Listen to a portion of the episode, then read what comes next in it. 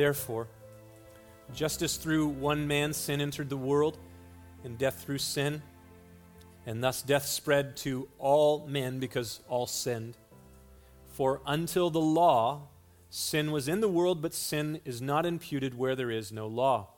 Nevertheless, death reigned from Adam to Moses, even over those that had not sinned according to the likeness of the transgression of Adam, who is a type of him who is to come. But the free gift is not like the offense.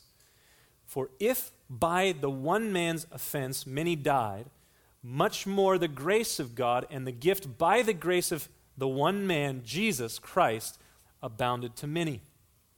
And the gift is not like that which came through the one who sinned, for the judgment which came from one offense resulted in condemnation, but the free gift which came from many offenses resulted in justification.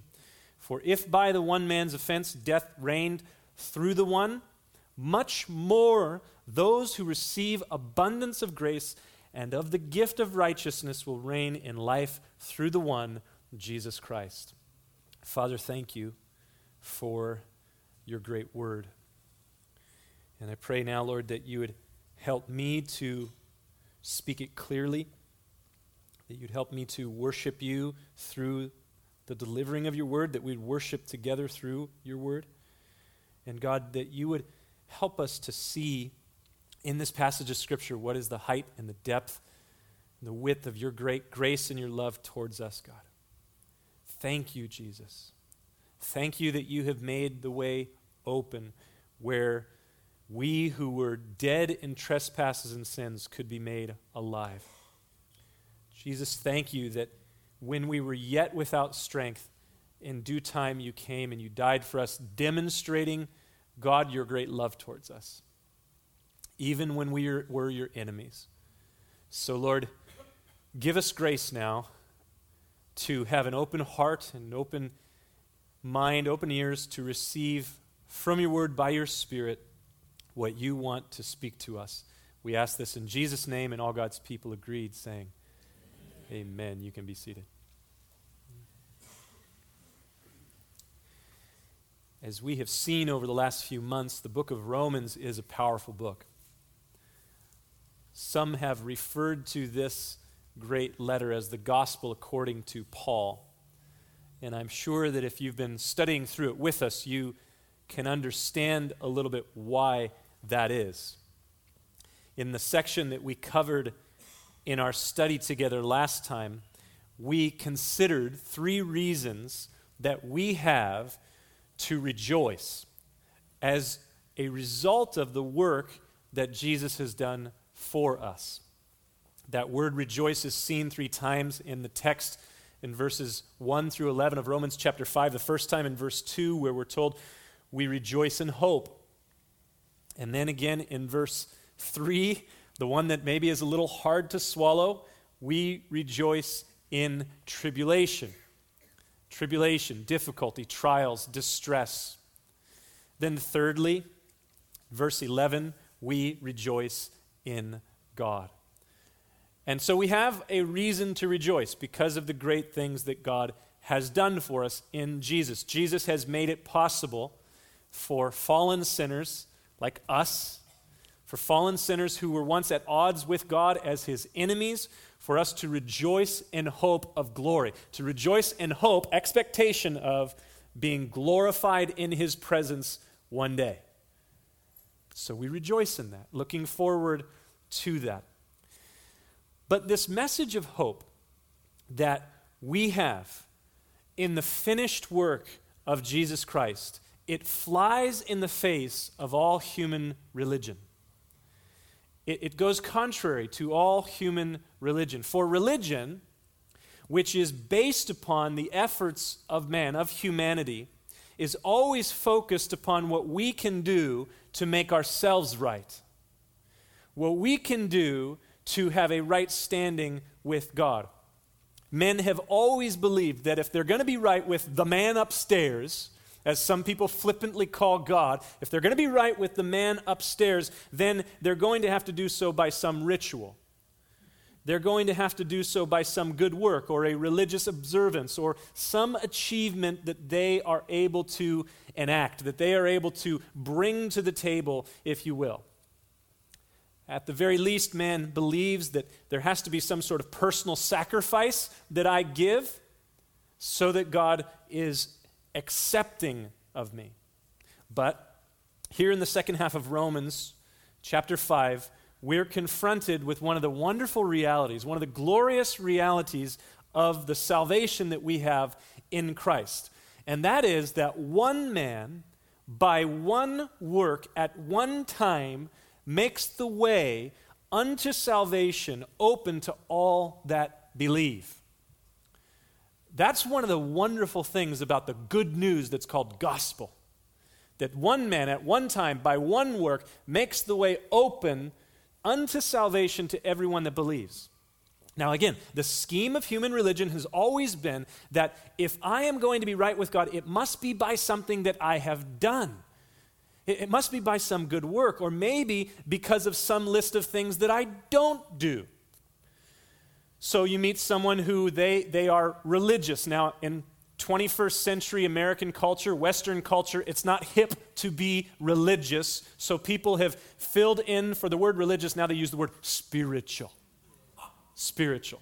Now, it's interesting. If you look at the history of the last, say, 120, 150 years, there was a period of time in American culture, especially in the middle of the 20th century, where we, we thought that we had figured everything out scientifically, and so we'd come to a point where we just don't need religion. There were a lot of people, hip people, saying, You don't need religion. We've got science. Science is going to answer all the big questions. Science is going to finally answer all the difficult things that we are confronted with. But the reality is, in the culture in which we now live, in what we call a postmodern era because the modern era was all about saying, hey, we're going to figure it out with science. Now, in this postmodern era, we come to a point where people recognize that science has not answered all the big questions of humanity and life.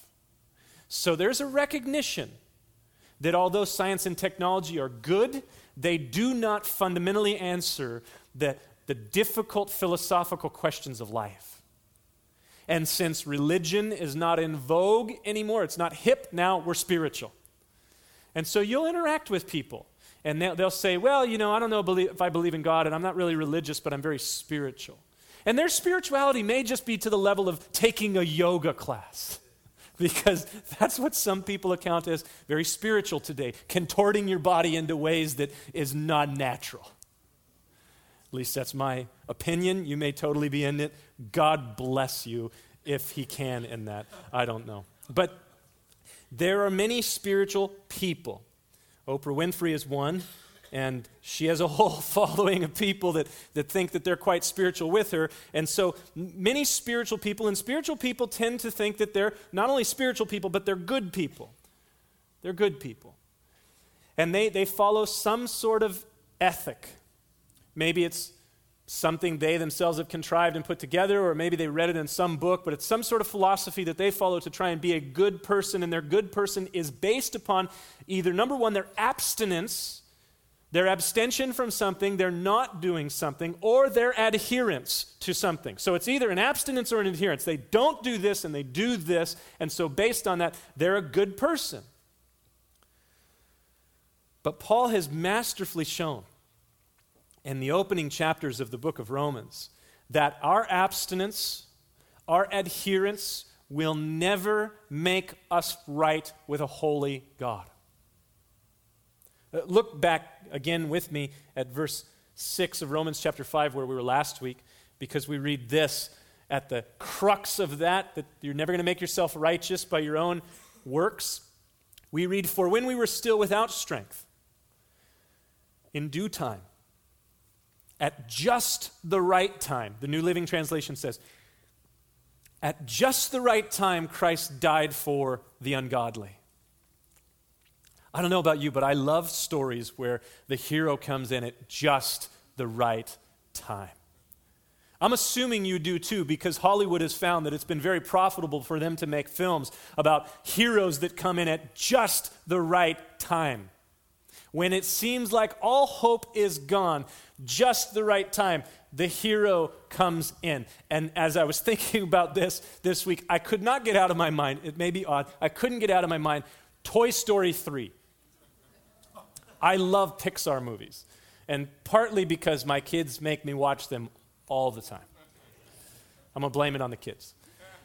So, Toy Story 3. Anybody remember Toy Story 3? Okay, good. So we have some sort of frame of reference. The opening scene of Toy Story 3 is is Woody is trying to rescue the orphans from the potato head, and I don't remember his name at that point, who's gonna drive them off the cliff after he's just stolen all this money. He blows up the bridge, and now the train is careening towards the edge there. And Woody, you know, he's trying to save the orphan little troll dolls. He gets to the front there and he pulls the brake, but it's too late, and the thing goes right off the edge. And then you see this blue explosion, and you think, oh, all hope is gone. But then Buzz Lightyear comes, that blue explosion is his jet engine's taking off. He comes and he's holding up the train to infinity and beyond. He wins, he saves the day. And Buzz Lightyear comes at just the right time. I love it. Bought my kids Buzz Lightyear doll for them, of course. Just the right time. So, Paul shows that the scenario is desperate, it's bleak. All have sinned and fallen short of the glory of God. There is none righteous, no, not one. The wages of sin is death. Romans 6:23. We are all on the train headed towards the cliff, which is death and ultimate doom, and then at just the right time when we were still without strength in due time, Christ died for the ungodly. Now, Paul has to explain because that just doesn't make sense. Jesus said, John 15, Greater love hath no man than this, that a man would lay down his life for his friends. But Jesus dies for the ungodly. Now, the ungodly, we are told in Romans 1, verse 18, they are going to be under the wrath of God. For the wrath of God, it comes from heaven against all ungodliness. Romans 1 18. But Jesus comes just the right time. Verse 7 For scarcely for a righteous man will one die, yet perhaps for a good man someone would even dare to die. But God demonstrates his own love towards us that while we were still sinners, Christ died for us. The ungodly. What does this then mean? Verse 9 Much more then, having now been justified by his blood, we shall be saved from what? Wrath Romans 1:18, the wrath of God is revealed from heaven against all ungodliness. So wrath was coming to the ungodly, but Jesus died for the ungodly. Therefore, we can be saved from wrath through him. For if when we were enemies we were reconciled to God through the death of his son, much more, having been reconciled, we shall be saved by his life. And not only that, but we also rejoice in God through our Lord Jesus Christ, through whom we have now received the reconciliation. The, the, the, King James Version translates reconciliation, the atonement. Through Jesus, we have received the atonement. That is, He died for our sins. So we rejoice. We rejoice because Jesus paid it all. It's finished. The last words of Jesus on the cross Greek word tetelestai, it is finished. It's an accounting term. It means paid in full, done. And so we rejoice when we were utterly unable, when we were totally without hope, at just the right time, God demonstrates his love towards us through Jesus dying on the cross in our place, paying the price for our salvation. One man at one time, by one act, has paid the price in full for the sin of humanity. But, as we've already seen in the book of Romans, Paul anticipates the inevitable questions. You see, Paul's background, the author of this book, was he was a Jewish lawyer. I have a really good friend. He's a pastor. He's a former lawyer. He's a Jewish pastor who's a lawyer. It reminds me of the Apostle Paul. So, Paul anticipates what you're going to ask, what a person would ask in light of this great news that he's just given to us in those verses from verse 6 to 11 of Romans chapter 5. He says, Jesus paid it all. He died for our sins. We were utterly hopeless. He's taken care of it. So Paul anticipates the question. He knows what's going to come. He knows that someone's going to say, How can what Jesus did on the cross pay the price, be so effective for so many? How can it be that the work of one person would have such an impact? How many of you have heard the name Christopher Hitchens? Some of you. Christopher Hitchens, by far my favorite atheist. Yes, I have a favorite atheist. Unfortunately, Christopher Hitchens died this last year of throat cancer. But Christopher Hitchens is most well known for his book, God is Not Great. Now, he was a writer for many years, wrote a lot of articles in a lot of different magazines, but his most known work right now is his book, God is Not Great. And for many, many months, it was at the top of the New York Times bestseller list. And Christopher Hitchens' major issue with the Christian faith is the concept of the substitutionary death of Jesus. His major issue with our faith in Jesus for salvation is that that's absolute foolishness, the idea, the substitutionary death of Jesus Christ. So you'll find many people today who have read his book who also have a major issue with the substitutionary atonement of Jesus Christ. It's amazing that 20 centuries after the Apostle Paul was dealing with this same issue, we're still having this as a major question. How could it be possible that one person on one day doing one work is going to have an effective impact on all of humanity? And so, Romans 5, verses 12 through 21, tackles that question. And it does so by contrasting the two men who have had the most impact in all human history.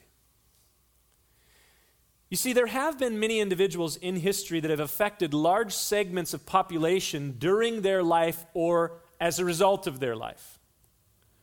And when we make that statement, there are people that start to come to mind. Most of the time, they are inventors or they are political leaders. And so names come to mind, names like Gutenberg or Graham Bell, Edison or Einstein. Those are some of the inventors that their life and their work has revolutionized life after their point in history. Or maybe political leaders, names like Mussolini, Mao, Stalin, Hitler. Or maybe not the negative ones, perhaps names like, well, it's in the news right now because Steven Spielberg's movie has caused such an impact, but Lincoln. Lincoln has transformed our nation and transformed many other people's thinking because of what came through his life. Obviously, he's not the only one, but he was the key leader. So we understand the concept that there are people that, because of their lives, there is an impact, like a tidal surge after they have come and what they have done. But two individuals in history have affected human history like no other. And of course, you would expect me to say Jesus. But you may not quickly make the connection that Adam also has had a monumental impact. In fact, aside from Jesus, the greatest impact on all of humanity, this individual named Adam, who we know very little about because the Bible doesn't say a ton about Adam. He, he's named and he's given some is- issues about his life in the early chapters of Genesis 1, 2, and 3. From there, the only other time we ever really see Adam is in reference to what he did a couple of times in the New Testament. It's, it, New Testament, it's referenced, and then we see his name come out in genealogies. But let's be honest, most of us skip genealogies because there's a lot of names in there that we don't know and we don't understand. So we just kind of, you know. So, Adam. Adam, aside from Jesus, is the most impactful character to human history. You may say, well, how, how is that possible? Well, because Adam, through his life and specifically one act of disobedience, has brought into the realm of humanity sin. And by bringing into the realm of humanity sin, he has also brought into the realm of humanity death. And every single human being is affected by that. You see, not everybody is affected by the works of, say, Graham Bell or Edison. Not everyone's been affected by that. But every single human being that has ever lived has been affected by the work of this man, Adam. And sometimes we refer to that work as the Adam bomb. A D A M, bomb. Because with Adam's fall, with Adam's explosion, sin enters in. You see, prior to the sin of Adam, there is no such thing as sin. Of course, we recognize the scriptures reveal he is the first human being to live. God reveals that he created Adam first. But prior to Adam, man was in complete harmonious relationship with God, fellowship with God. And after Adam's sin, not only does sin come into the realm of humanity, but also death with sin. So it's hard for us to comprehend this, but there was a time many thousands of years ago where the concept of death was not a normal part of life. You see, death is very normal to us because, well, the statistics are staggering. 10 out of 10 people die. So we're all confronted with the reality of death. And we are because of Adam. Look at verse 12 with me, if you will. Therefore, just as through one man sin entered the world and death through sin, and thus death spread to all men because all sinned.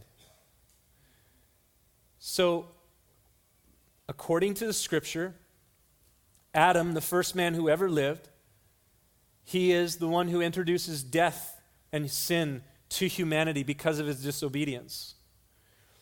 Now, before we jump directly into the exposition of this text, I think it's important to recognize that Paul's focus in this section is not on Adam. You see, you can read verses 6, I'm sorry, verses 12 through 21 of Romans chapter 5 and think that the whole point of this story is the issue of Adam, but the reality is that Paul is focusing in on Jesus because he's just said that Jesus paid it all. He did the one work that is necessary and sufficient. And so, as a result of saying that, now he says, notice the first word of verse 12, therefore.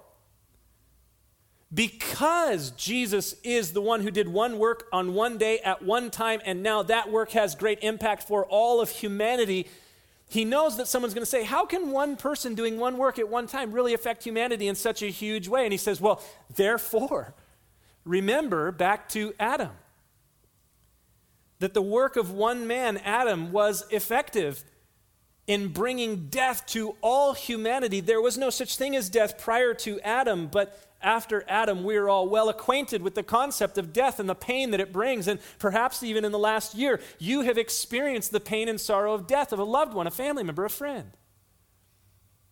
And so, in essence, you could thank Adam for that. You see, he's had phenomenal impact on humanity in such a way that we have no frame of reference of a time without death.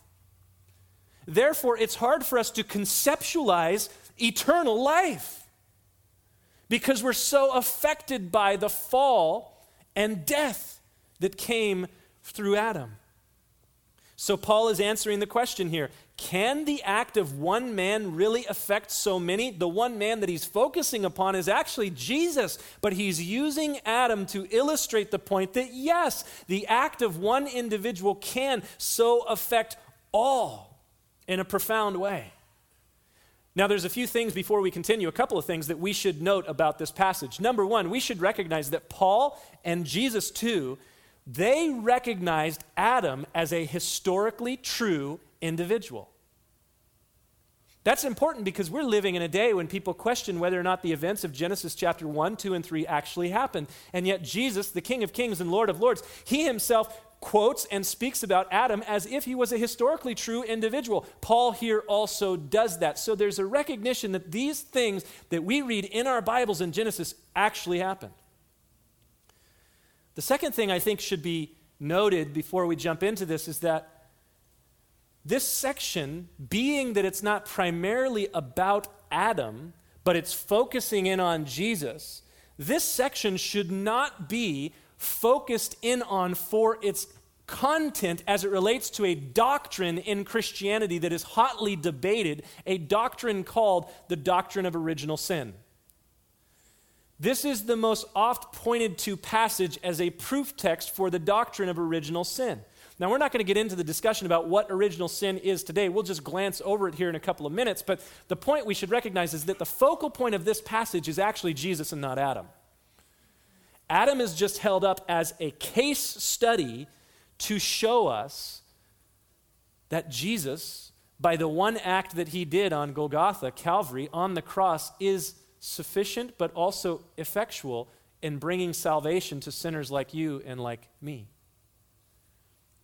So, here in verse 12, we find four important truths. Note them with me if you will. Number one, sin entered the world through one man. We see it there in the first section of verse 12. Therefore, just as through one man sin entered the world, there are phenomenal atrocities in the world today we see the manifold evidence of evil all around us on a continual basis. It's on the TV news, it's on the radio news, it's in the newspapers, it's on the internet, it's beamed to our phone in the form of Twitter feeds from different news agencies. When there is an earthquake that kills multitudes of people in Indonesia, we know about it. When there is a shooting at a school over in Connecticut, we instantly know about it. We're constantly kept aware of the wickedness that is all around us on on a continual basis. And so here is Intro to Human History 101, Biblical Anthropology 101, Chapter 1, if you will. The biblical anthropology is this Why is the world the way it is? Why is there such wickedness in the world? Answer All sin came into the human realm through Adam through one man, sin entered the world. Now, it's important to recognize Adam is not the inventor or the originator of sin. Because the prophet Isaiah, as inspired of God in Isaiah chapter 14, he reveals to us that there was sin in the angelic realm before Adam. There was the sin of Lucifer and the sin of a third of the angelic beings in God's heavenly host prior to the sin of Adam. But that was in a different dimension, that was in another realm, the angelic realm. You see, Physicists tell us that there are more than just the three dimensions or four that we live in and sense. We recognize that there are multiple levels of dimension in the cosmos. In fact, one physicist studying the book of Genesis, he counted at least 10 dimensions just in the book of Genesis. Now, we are not cognizant, we are not aware of such dimensions because we only function in a limited few of them. Of course, you'll always meet someone who say, "Well, I have a sixth sense, so I perceive another dimension." Okay, whatever. yes, there are other dimensions, an angelic realm. And in the angelic realm, prior to the entrance of sin into the human sphere, there was sin. But Adam, if you will, is the route through which sin enters into our world. Romans chapter 1 and 2 reveal that God had given commandments to humanity. Actually, Genesis 1 and 2 reveal that God had given commandments to humanity, and we know in Genesis chapter 3 that Adam, with his wife Eve, they broke one of those commandments. There were actually only two commandments that God originally gave. One is in 128, Genesis 128, be fruitful and multiply. It's a good command. The second one is given in Genesis 2, verses 16 and 17 where God says to Adam, the focal point of his creation, the first human, one created in the image and likeness of God, he says, Adam, of all the trees in the garden you may freely eat, but of the tree of the knowledge of good and evil that's in the midst of the garden, you shall not eat of it, for the day that you eat of it, you shall surely what? Die. And so in Genesis chapter 3, we read the story. We know very clearly that Adam, with his wife Eve, they ate of the tree of the knowledge of good and evil. Yes, there's a progression to it. The serpent, Lucifer himself, embodied in a snake, tempted Eve, and she ate and she gave to her husband. And when he ate, their eyes, the eyes of both of them were open, and they knew that they were naked and they were ashamed. And they sewed fig leaves together. Fig leaves? Really? Yes. And they put them on and they hid because they heard the voice of God walking in the garden saying, Adam, where are you? Immediately upon eating of the tree of the knowledge of good and evil, that which God commanded them that they ought not do, their eyes were open. And death, second truth, Romans chapter 5, verse 12, death entered the world. Therefore, just as through one man sin entered the world, and death through sin. So, again, if you're taking notes, truth number two sin brought death into the world. God spoke very clearly, in the day that you eat of it, you shall surely die. Genesis 2, verse 17, and they surely did die. Now, they did not immediately die physically. The immediate consequences of that sin, the disobedience to God's command, was a death at a different level, not physical death. That would come, but it wouldn't come for some 900 years. They lived a long time. But the initial realities of that death were on a number of levels. There was a death, that is, a separation between Adam and his wife Eve. That was the first death that's noted to us there in Genesis chapter 3. They, their eyes were opened and they knew that they were naked, and so they sewed fig leaves to cover their shame. Immediately, because of sin, there was a death, a separation between the union of this man and his wife. They now were separated by shame. God's words are then read there in Genesis chapter 1 Adam, where are you? An indication that there was another death that took place when they had sinned. As Isaiah tells us in Isaiah 59, our sins separate us from our God. And so now there was a spiritual deadness. There was a separation between Adam, who before that time had true fellowship and communion with God. Now it's broken, and God says, Adam, where are you? Then, as a result of their sin, there was another death that came because we're told there at the end of Genesis chapter 3 that God made skins for them to wear. And so there was the death of an innocent animal that was sacrificed because of their sin. But furthermore, there was a death in creation through the curse that came. Many things died on the day in which Adam sinned. And we're told that through one man, sin entered the world, and number two, death from sin. So that we know the wages of sin is death. Romans 6:23. And we know Ezekiel 18 verse 4. Behold the sins that soul, I'm sorry, the soul that sins shall die. You see, death was not God's original intent for man whom he had created in his image, but as a result of man's sin, death entered in. Now, important to recognize that death is not a punishment for sin, death is the result of sin. It's as if death is a poison, and you, by digesting that poison, you die. By interacting with that sin, the result is death. So, God, in saying, do not do this or that, He's not up there going, I'm just trying to keep them back from what. Now, we think that, don't we? And this is what the serpent the devil, this is how he deceived Eve when he said to her, Listen, you will not surely die. For God knows that in the day that you eat of it, your eyes shall be opened, and you'll be like God, knowing good and evil.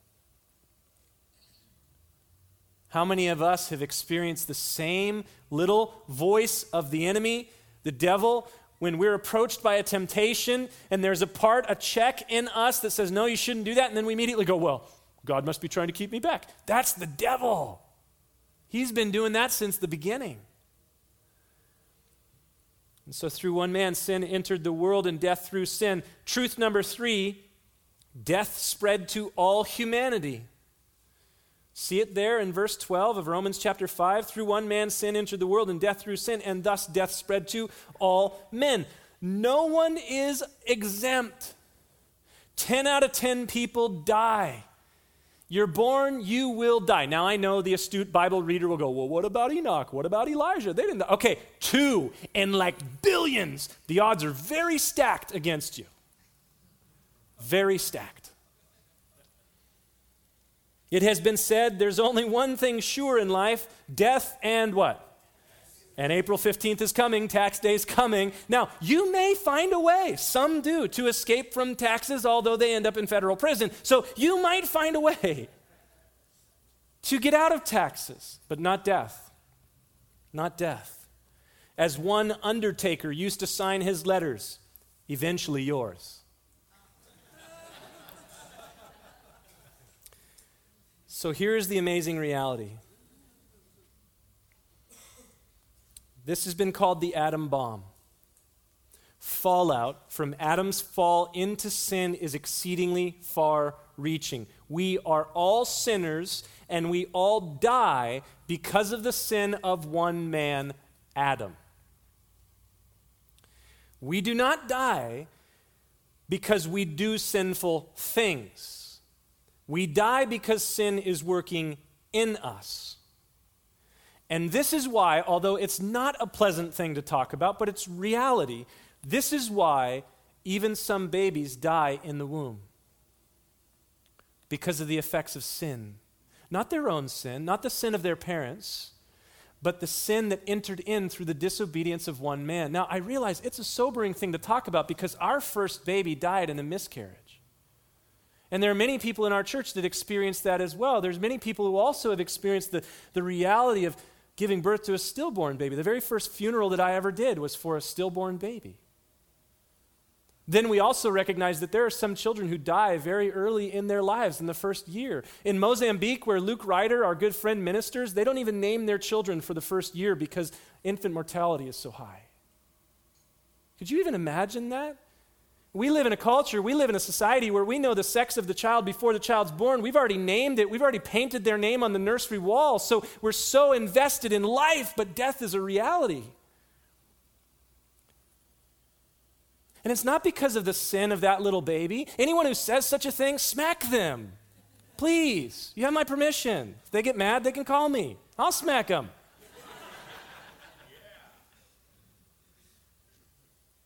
Through one man's sin entered the world, and death through sin, and death spread to all men. Truth number four we sin because we're sinners. We're not sinners because we sin. Look at the last part of verse 12 because all sinned. We sin because we are by nature sinners. We are not called sinners because we have sinned all humanity are sinners because of not their individual sinful acts, but because sin entered through Adam and sin spread to all his descendants. So, therefore, we are all sinners inherently by nature. I know this is the discussion, this is where we get into the, the issue of original sin. There's a lot of debate in the church about original sin. Some people believe that children are not born sinners, but they become sinners after they perform sins. I recognize that, but primarily Protestant Christianity, post Reformation, post Martin Luther, is held to the doctrine of original sin.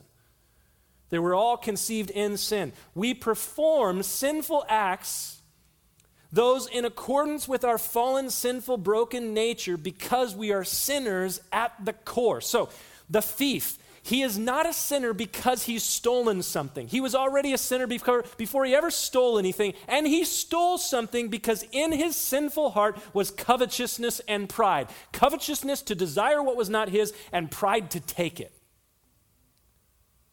The adulterer is a sinner before they ever committed adultery. They committed adultery because their sinful heart was given towards lust and pride. The murderer is a sinner before he's ever murdered because his heart is filled with anger, wrath, malice, and rage. King David rightly observed in Psalm 51, verse 5 Behold, I was shapen in iniquity, and in sin did my mother conceive me. So he says, I'm born a sinner. Then a few chapters later, Psalm 58, verse 3, he says, The wicked are estranged from the womb. They go astray as soon as they are broken, speaking lies. Now, how many parents in here today? Many? Okay. Did you have to teach your kids to be deceitful? Did you have to teach your kids to take those things that are not theirs? And yet, how many of us have experienced that situation where you get in the car after you've been at someone else's house playing and you look back in the back seat and one of your kids is playing with a toy that is not theirs? Where did you get that? So and so gave it to me. Really? Deception, thievery. It's there. It's, it's there. We try to govern it out of them, don't we? Much time doesn't work quite the way that we'd like it to. But we sin because by nature we are sinners. So no one could say, Well, I've never practiced such things, therefore I'm not a sinner. We all have sinned. Paul continues, verse 13, Romans chapter 5. For until the law, sin was in the world, but sin is not imputed where there is no law. Nevertheless, even though that is true, death reigned from Adam unto Moses, even over those that did not sin according to the likeness of the transgression of Adam, who is a type, he's a foreshadowing of the one who is to come, him who is to come. So in Genesis 3, Adam bombed, and sin entered in, and death through sin. Now we've already noted in Romans 3:20 that by the law is the knowledge of sin. Then we saw in Romans 4:15 that where there is no law, there is no transgression. So here in this section, Paul reminds us that from the time that Adam bombed his sin, Genesis 3, there was no explicitly stated written law for 2,600 years until Moses at Mount Sinai received the law from God to give to the people.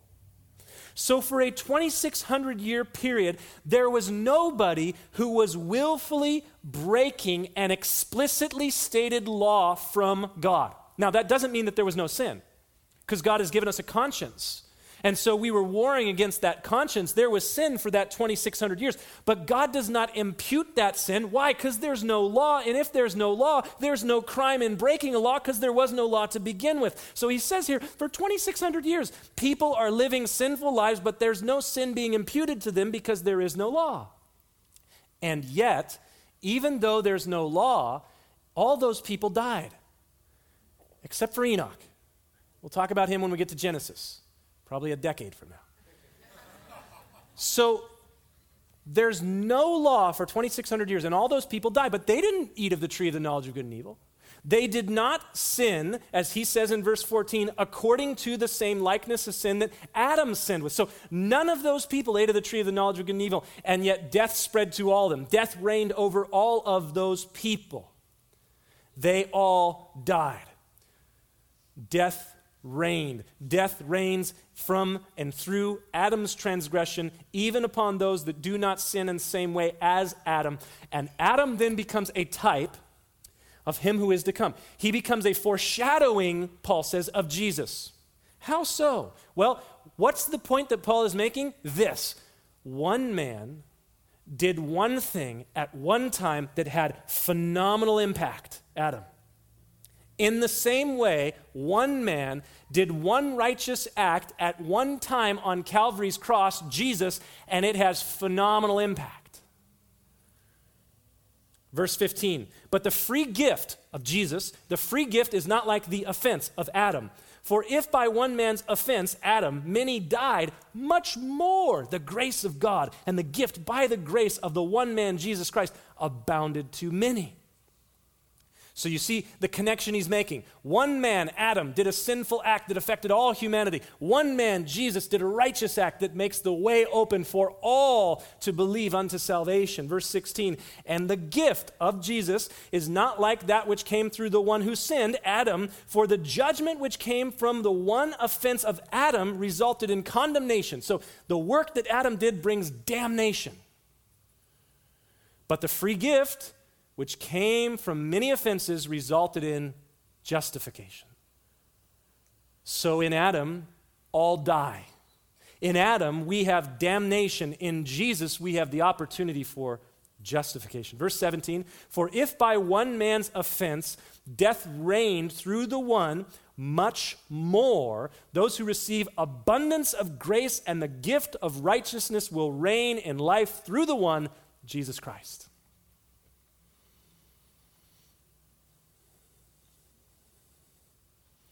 Therefore, verse 18,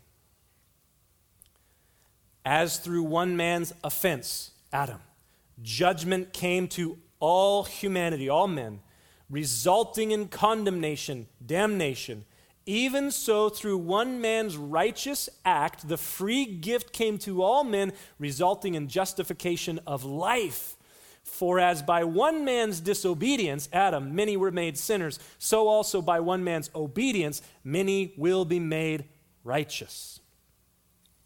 So here is the awesome reality of the gospel. You and I, we, all of humanity, were sinners, not because of anything we did. Note this we were all sinners before we ever did anything.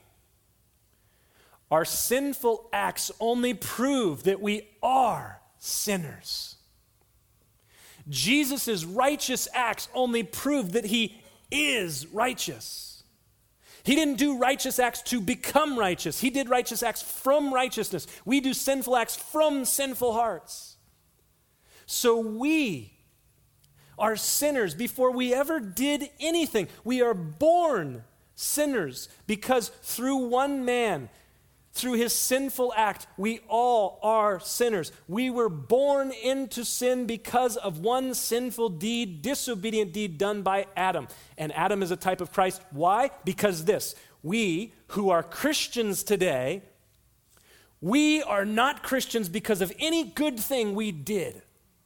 Just like we're not sinners because of any sinful thing that we did, we're not Christians because of any good thing that we did, any deed that we did. We are made righteous in Jesus Christ because of the righteousness of one man that he did for us, and we are born again into that righteousness. Just like we were born the first time into sinfulness. That which is flesh, that which is born of flesh is flesh, says Jesus in John chapter 3. And that which is born of the Spirit his spirit. Do not marvel, Nicodemus, that I say to you, you must be born again. So, we're not sinners because of any sinful deed that we did. We're born into sin through Adam. We're not made Christians because of any good thing that we do. We're born again into righteousness by Jesus Christ and that righteous act that he did on the cross. The righteous act brought life, the free gift to all men. So here's the question that comes Are you saying then that there is universal salvation? That Adam sinned, he bombed out, and all of humanity are sinners. Jesus is righteous, and everybody else is now made righteous. Is that what we're saying? No. Look at what we see here in this passage. Verse 20 Moreover, the law entered that the offense might abound. So from Adam to Moses, there's 2,600 years where there's no explicitly stated commandment from God. So the law entered in through Moses. Why? So that the offense might abound, that it may become totally apparent that we are dead in our trespasses and sins. The law was given to show us the exceeding sinfulness of our sinful hearts. So the law entered that the offense, the sin, might abound. But where sin abounded, where sin started to explode to the scene, we go, wow, that is really bad. Where sin abounded, grace abounded much more. Or another way to say it, grace superabounded. Where sin abounds, grace superabounds because grace is greater. Verse 21 So that as sin reigned in death, even so grace might, would you circle the word might, might reign through the righteousness, through righteousness to eternal life through Jesus Christ our Lord. So, how do we answer the question of universal salvation? If Jesus died and his death is sufficient to pay for the sin of all humanity, then how is it that not all humanity are saved? Well, notice what Paul says. Two key things in verse 21. The first is that word might. Even so, grace might. Sin reigned in Adam. Grace might reign through righteousness to eternal life. Now, here's how we answer the question of, of universal salvation through Jesus Christ our Lord. Jesus Christ our Lord. That's the answer. How so?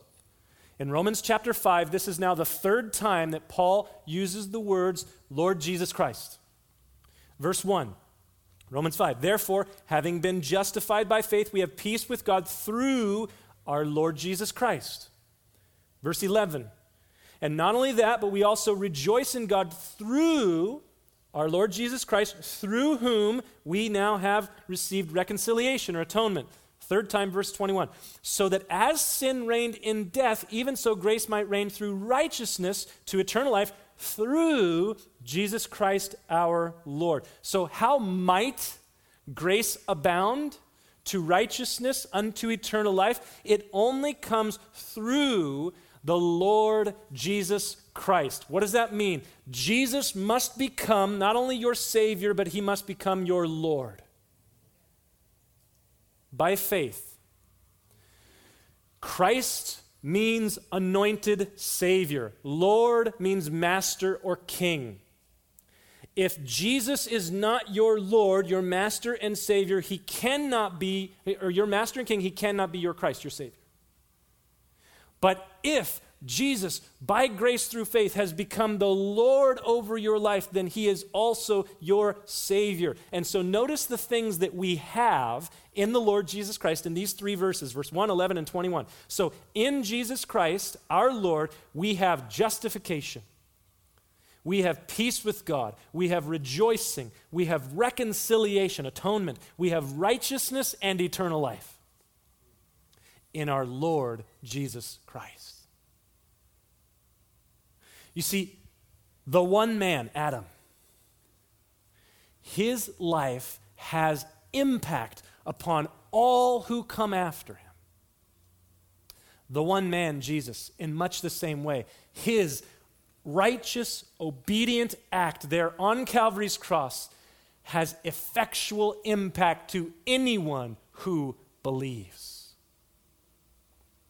For I am not ashamed of the gospel the good news of Jesus Christ, for it is the power of God unto salvation to everyone who believes. Romans 1 16. There is no other way. In Adam, all die. In Jesus, atonement has been made, righteousness extended, eternal life is ahead. Amen? Let's stand and pray.